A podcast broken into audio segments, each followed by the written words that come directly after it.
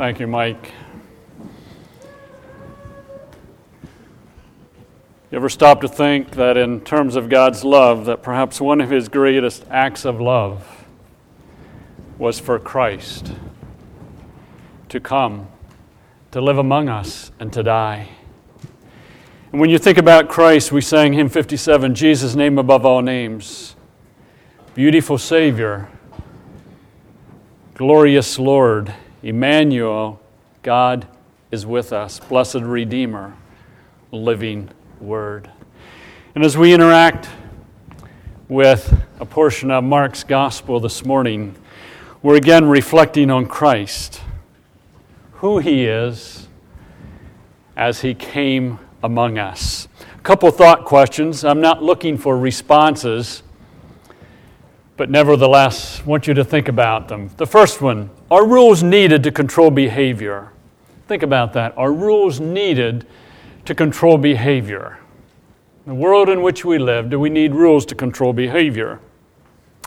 The second one, related to it, can rules control behavior? Can rules control behavior?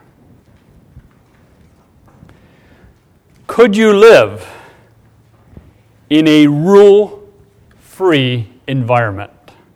Could you live in a rule free environment? Now, before you answer any of those questions too strongly and too dogmatically, I would encourage you to think long and hard. Jesus came to this earth into a world, a religious world that was very rule oriented, where there was one thing after another. And when Mark, or in Mark chapter 2, 23 through 28, we find that Jesus, again, is being confronted by religious leaders. And as we interact with this portion of Scripture this week, and then chapter 3, 1 through 6 next week, and then the following week, we're going to look at some very clear applications as it relates to the religious world in which we live, the religious world in which Jesus lived, as it relates to rules, as it relates to freedom, as it relates to trying to control people and try to understand what Christ is offering in Mark 2 23 through chapter 3 and verse 6. Let's read together. And as we read verses 23, through 28. In verse 24, we find that the Pharisees respond. At the end of verse 24, I would like for you men, when it comes to what the Pharisees said to Jesus, I would like for you men to collectively read that together. Jeff will be reading what Jesus says. Mark 2:23. One Sabbath Jesus was going through the grain fields, and as his disciples walked along, they began to pick some heads of grain. The Pharisees said to him, Look, are they doing what is unlawful on the Sabbath? He answered, Have you never read what David did when he and his companions were hungry and in need? In the days of Abiathar, the high priest, he entered the house of God and ate the consecrated bread, which is lawful only for priests to eat. And he also gave some to his companions. Then he said to them, The Sabbath was made for man, not man for the Sabbath. So the Son of Man is Lord even of the Sabbath. As we interact with this passage, the Sabbath is being mentioned. And it's important, if we're going to grasp the passage and what Jesus is communicating, to go back to the Sabbath being instituted. Let's go back to Genesis chapter 2, verses 2 and 3. Genesis 2, verses 2 and 3, we find that Jesus and God have created the heavens and the earth in six days. And in chapter 2 of Genesis, in verse 2, Scripture says, By the seventh day, God had finished the work he had been doing. So on the seventh day, he rested from all his work. And God blessed the seventh day and made it holy, because on it he rested from all his work of creating that he had done. The idea of rested means to cease from doing work. On the seventh day, God ceased from doing work of creation. He blessed it. Blessed means to endue with power for success, prosperity, and longevity. So when God blessed the seventh day, blessed the Sabbath, it has something to do with success, prosperity, and longevity as it relates to God and as it relates to Adam and to Eve. It is holy, clearly stated in the text. That is, it's set apart from the other six days. It's different than the other six because there's no work, there's rest, it's blessed. Note the following that the Sabbath is rooted in creation. The Sabbath did not begin with the Mosaic Law, it's rooted in creation. It's a weekly cycle six work, one rest. Six work, one rest.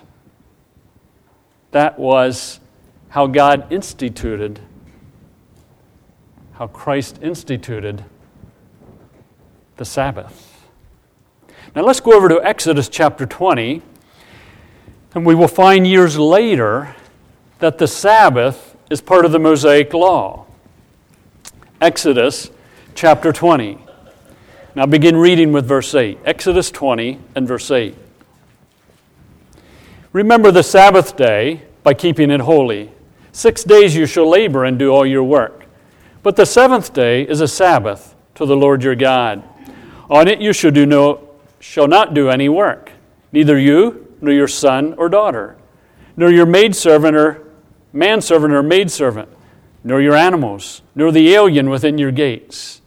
For in six days the Lord made the heavens and the earth, the sea and all that is in them. But he rested on the seventh day. Therefore the Lord blessed the Sabbath day and made it holy. You will find that is repeated in Deuteronomy chapter 5, verses 12 through 15. Now, please understand that when we get to Exodus, the Mosaic law being given, that the Sabbath was already in place, was already to be practiced, but it becomes part of the Mosaic law. It is holy again, as mentioned in Exodus as well as Deuteronomy. It's set apart from the other six days, in that one was not to work. The text clearly states here that it's a Sabbath to the Lord your God. For Israel, the Sabbath was to the Lord their God. The Sabbath involved children, servants, animals, and aliens. They were all to rest. It is rooted in creation, as stated in Genesis. It's not a new cycle, it's been in place for many years. It is also tied in with Egyptian slavery. As you look in Deuteronomy, did the Jews work seven days a week when they were in slavery? There's good reason to think so. Here he says the Mosaic Law is part of the Sabbath. Work six, rest seventh. And in Deuteronomy, he mentions and ties it in with slavery. Now, when we get to the Sabbath as it relates to Judaism, went the wrong way. Two observances above all, define the Jews and set them apart from the nations. The first one was circumcision, physical circumcision. The second was the Sabbath. It set Israel apart from the other nations of the world. The length of the Sabbath was from sunset Friday till sunset Saturday, or Friday to sunset Saturday. It was rooted again in the order of creation and attested to the divine order of the whole universe. And I emphasize rooted in creation because Christ is speaking in Mark 2 and he was at creation because he is creator. The Sabbath is a sign between the Lord and Israel so that Israel would know the Lord made them holy. Ezekiel 20, 1 through 12, particularly verse 12. There was freedom within the Sabbath. That is, the Lord did not give specific details on what to do and what not to do in every way, shape, and form. Desecration of the Sabbath was very, very serious. Desecration of the Sabbath was very serious. Exodus 31.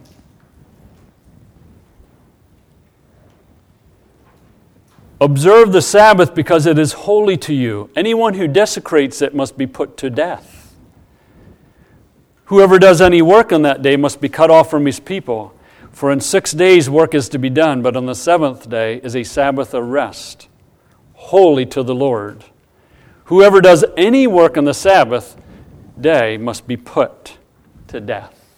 We're dealing with a very holy day, very sacred.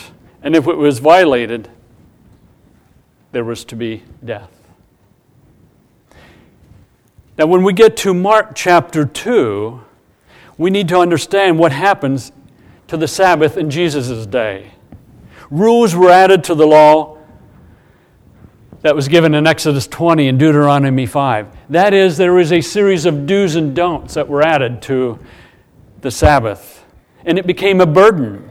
The focus was on the rules, not rest. Some examples of rules that were added no carrying of children on the Sabbath. Tanya and Rick can't carry your child on the Sabbath, even though he's not very old. No giving help to birthing animals. No retrieving an animal falling into a pit. There was a list of 39 classes of work that would profane the Sabbath.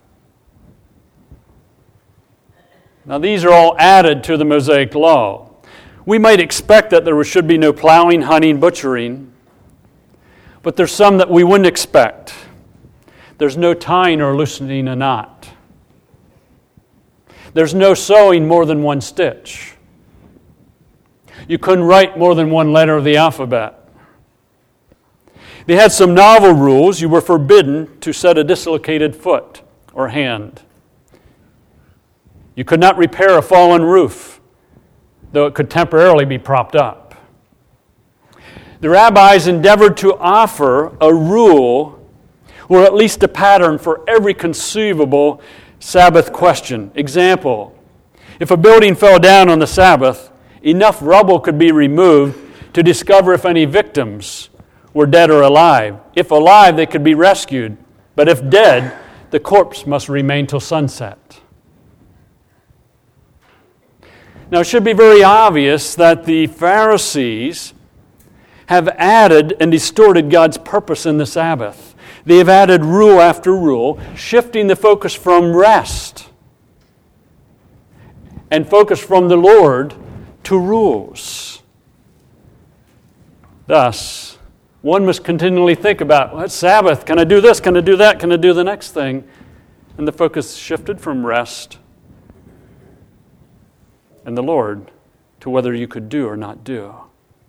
Now, let's say we're, we were living by the Mosaic Law today. We might add in Ephesians 4 and verse 28, the writer of Scripture tells us to speak building words not cutting words. And that's a general truth that is being given. So we as a church are going to be like the Pharisees, we're going to add to that.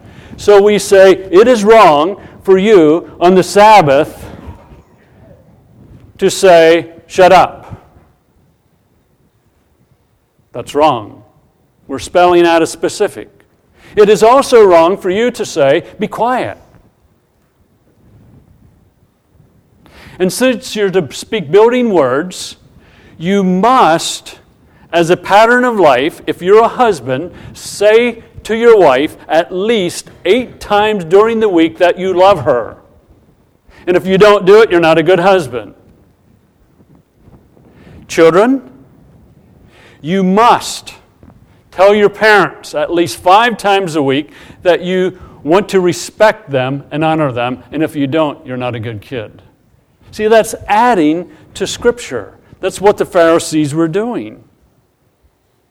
You could take Ephesians chapter 5, verses 1 and 2, where Paul tells believers to love as Christ loved. So we add to that and say, every month, all of you must do eight kind deeds to your neighbor. If you don't, you're not a good neighbor. Now that's adding to. That is what is happening in the context when we get to the controversy in Mark chapter 2. See, the Pharisees were determined to hold up the Sabbath according to not only the Mosaic law, but according to all the rules that they have had it, or that they had added. And it appears that Jesus and his disciples are violating the Sabbath. One Sabbath, Jesus was going through the grain fields, and as his disciples walked along, they began to pick some heads of grain. What do the Pharisees say? Look, why are they doing what is unlawful on the Sabbath? Now, there's two things come into play here, but only one is mentioned. Jesus and his disciples were probably, according to the Pharisees, also breaking the law because they were actually traveling on the Sabbath. You could only travel eight, 800 meters on the Sabbath. That's as far as you could go.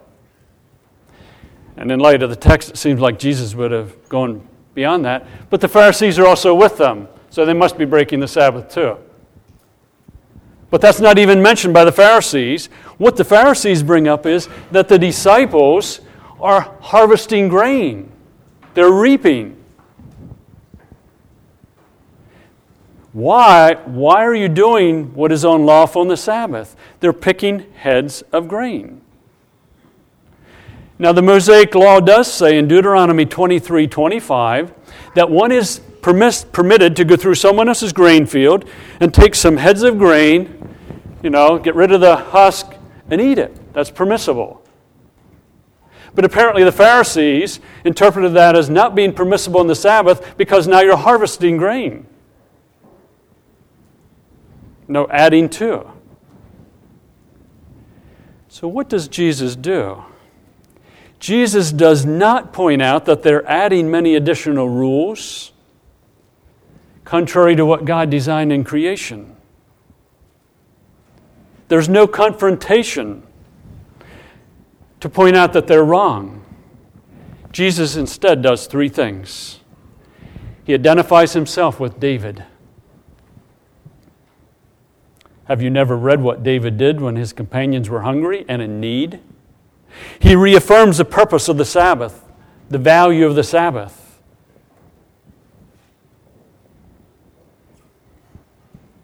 The Sabbath was made for man, not man for the Sabbath. And he states that he is Lord of the Sabbath. He is over the Sabbath.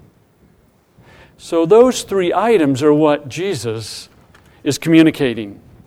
Now, the first one in verse 25 have you never read what David did when he and his companions were hungry and in need?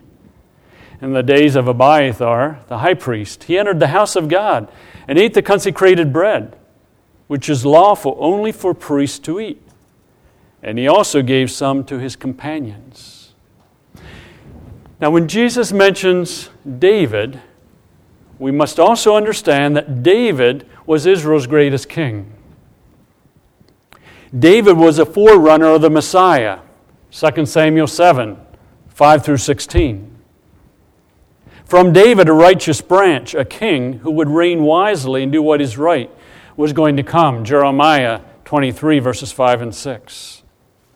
David enshrined a future messianic reign by someone who would reign even more glorious than himself. So when Jesus brings up David, the Pharisees would be identifying with what I just said. And Jesus mentions what David did when his companions were hungry. We won't take time to read it this morning, but in 1 Samuel chapter 21, verses 1 through 9, we find the account that David had just been told by Jonathan that Saul's after your head.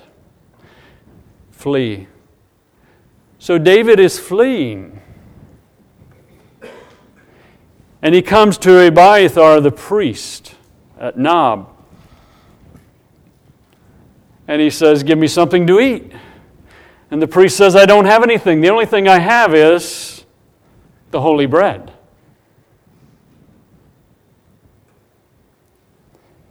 Now it's interesting that David really lied.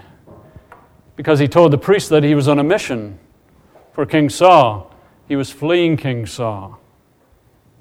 It's also interesting that he makes a request for the bread because, according to Leviticus 24 5 through 9, bread was to be made, it was to be put in two rows, and it was to be sacred to the Lord, eaten only by priest. And David said to the priest, Give me the bread. God did not confront David for that violation of the Sabbath. Christ does not confront David for that violation of the Sabbath. But what is happening here in Mark 2 25 is that Jesus goes back to David and says, just as David chose to eat bread that was to be set apart to the priest and was not confronted, I'm doing the same thing because I'm identifying myself with David. David chose to do that. David could do that. He was king. I'm identifying with myself with David. I am a righteous branch who came from David. I'm the one who is going to set up a messianic kingdom. so, if my disciples want to eat grain on the Sabbath, that's okay.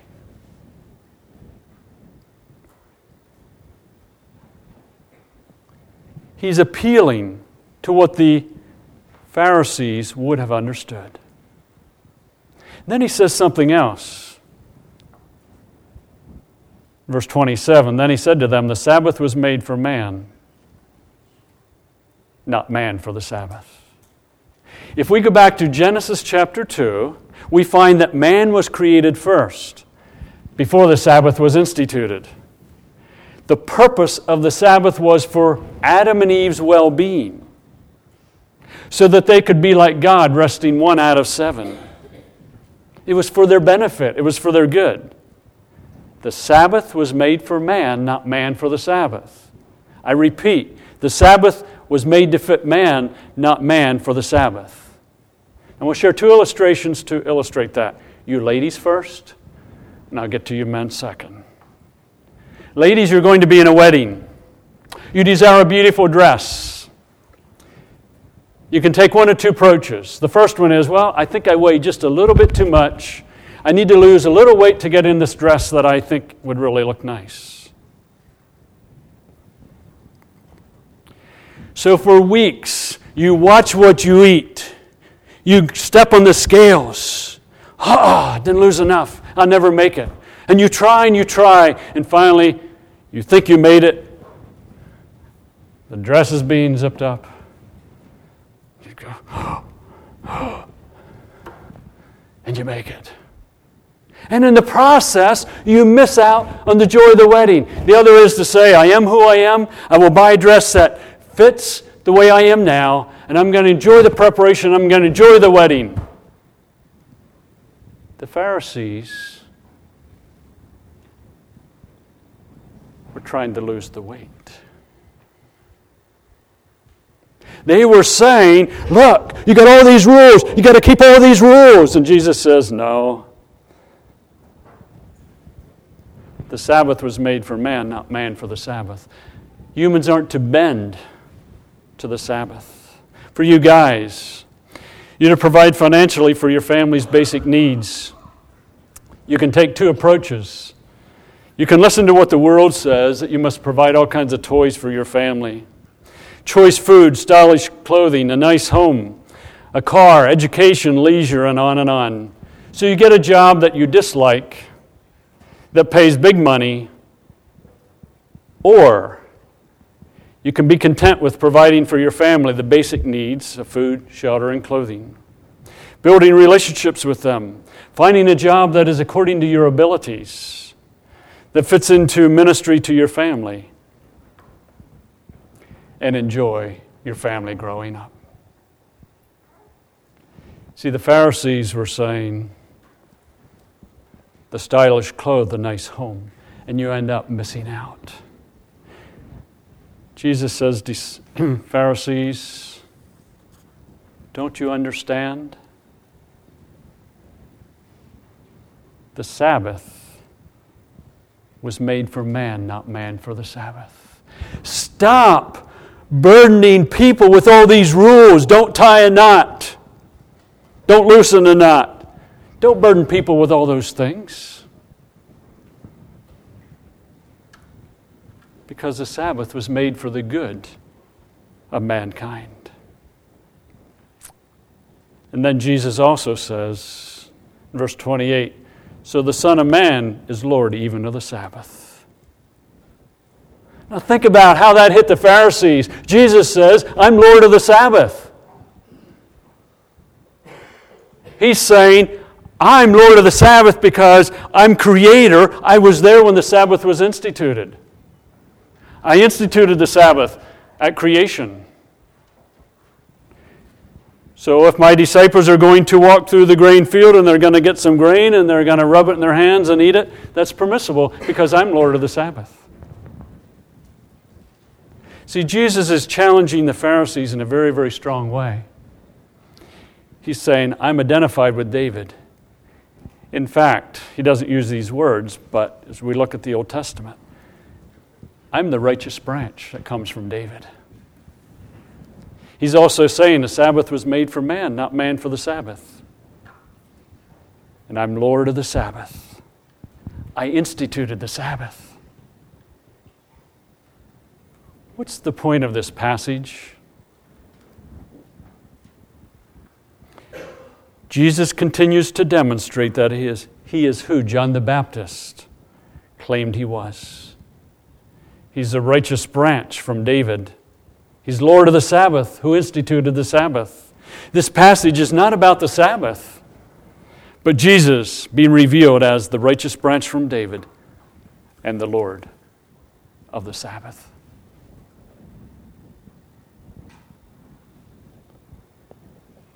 The Pharisees saw Jesus as another man, and Jesus is saying, No, I'm not another guy.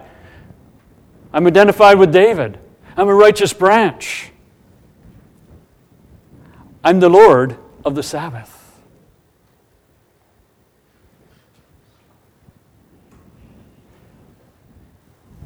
Consider a couple applications as we wrap it up.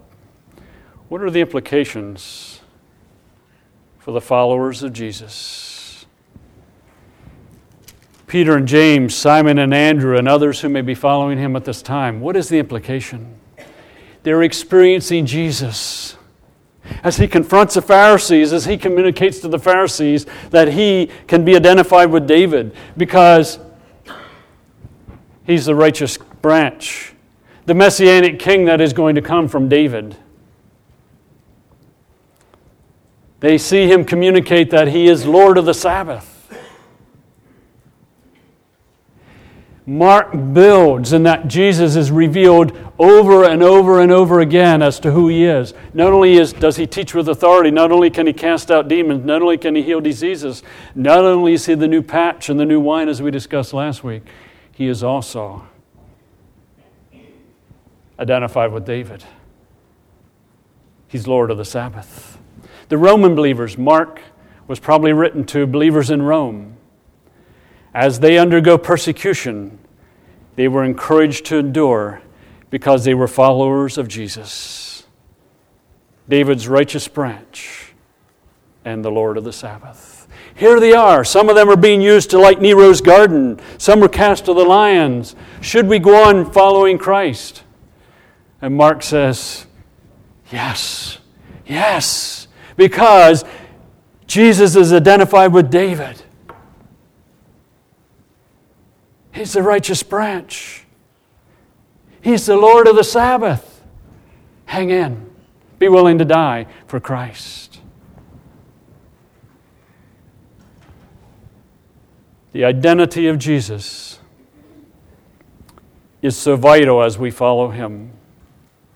When we see him not only as a bridegroom, the new patch, the new wine, but also as David's righteous branch, Lord of the Sabbath, we desire to follow him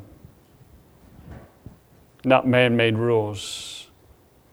the religions of the world and the isms of the world that come along offer so little.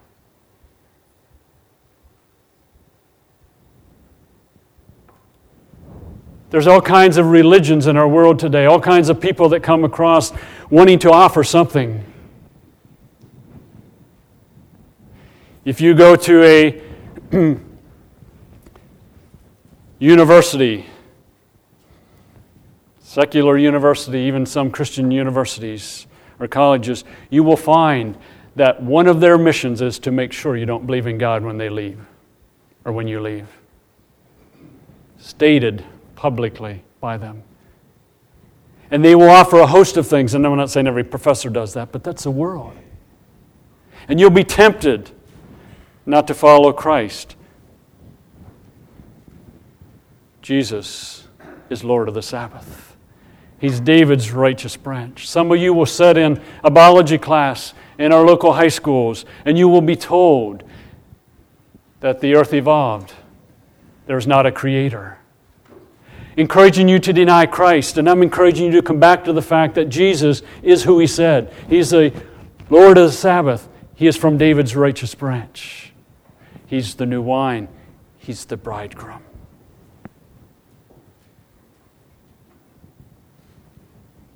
As we grasp the identity of Jesus, makes a difference in how we live day by day. So, glory in Jesus Christ. Enjoy Him. Bathe in the beauty of your relationship with Him, your acceptance in Christ. The fact that you have a relationship with God, a relationship with Christ, a relationship with the body of Christ. It's not a host of rules. And again, we'll mention more about that next week and the following week. We follow Christ. He's the righteous branch. He's the Lord of the Sabbath. He's the new wine, he's the new patch, he's the bridegroom. And we could list other items that were in chapter 1 and earlier in chapter 2. It's not an issue of rules, as the Pharisees claimed. Rather, it's a relationship with Jesus Christ and the body of Christ.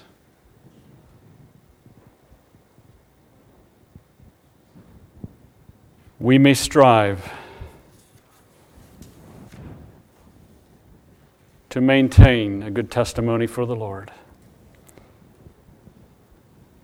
We may think we have to keep a host of rules and do's and don'ts. Come back time and time again to Jesus Christ. Are rules needed to control behavior?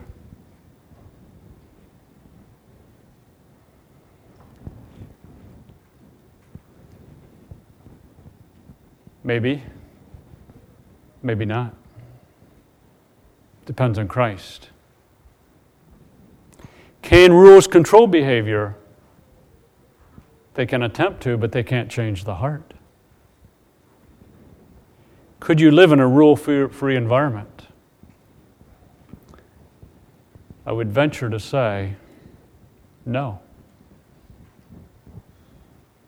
I'll explain as we look at chapter 3, 1 through 6, and some implications to both of these passages. You say, Pastor, you're being contradictory because you just said the Pharisees are rules in the relationship with Jesus Christ. I know I said that. I'm not being contradictory.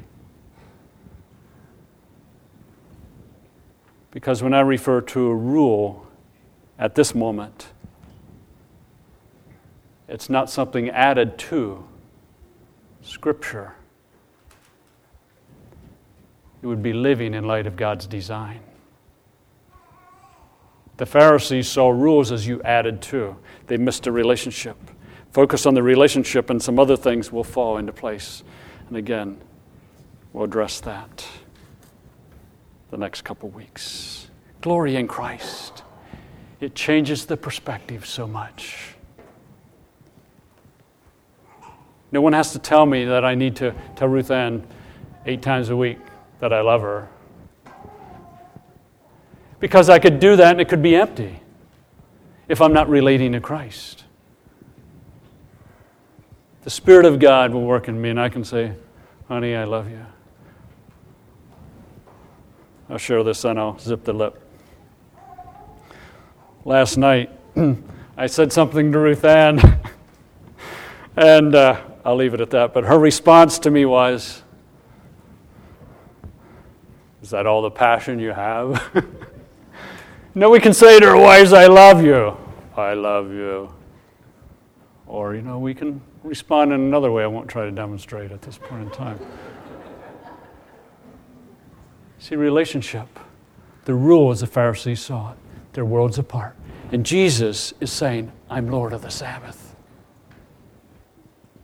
I'm David's righteous branch. Look to me. And in light of that, close our service, a few announcements. And I want you to keep in mind the announcements are not a series of rules or things that must be done to be rightly related to God. They're response to God's grace. Tonight, as we have our evening service discussing Daniel and prophecy and so on, I encourage you to attend. A couple questions you can think about. Can a nation be the same after a prophet has spoken? Does a prophet speak to people, pray for people, or both?